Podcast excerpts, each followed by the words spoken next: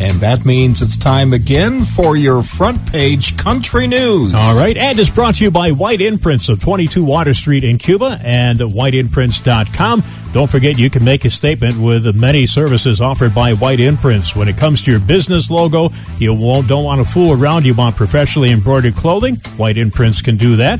And uh, also, if you want to go mobile with your advertising, they have uh, you covered, literally. You can get your vehicle custom wrapped and make your business stand out.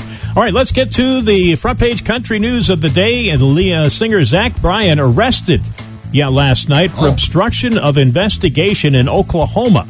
Now, there's not a lot of details known yet, but Zach is owning up to the situation. On social media, he admitted to being out of line during the incident with Oklahoma Highway Patrol, and he apologized.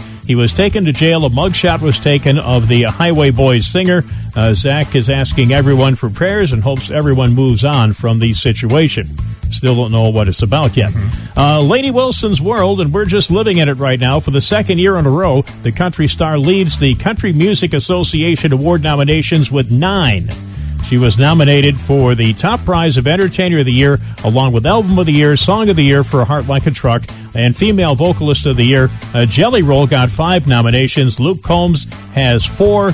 The CMA Awards, hosted by Luke Bryan and Peyton Manning, will air live November 8th from Nashville, Okay. as long as the strike's over. I know.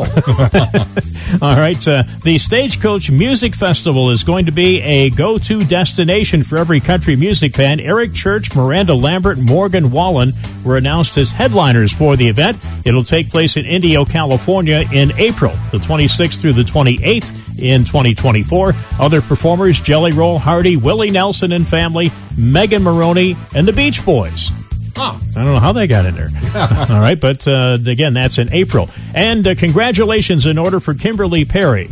As uh, her, she the and her, band Perry? yeah, the band Perry. Uh, she and her husband uh, Johnny Costello are parents. okay. Yeah, she uh, had a baby boy named Whit Costello. Baby was born back in August. Uh, she made the announcement on social media yesterday. And there you go, your front page country news on the Big Pig.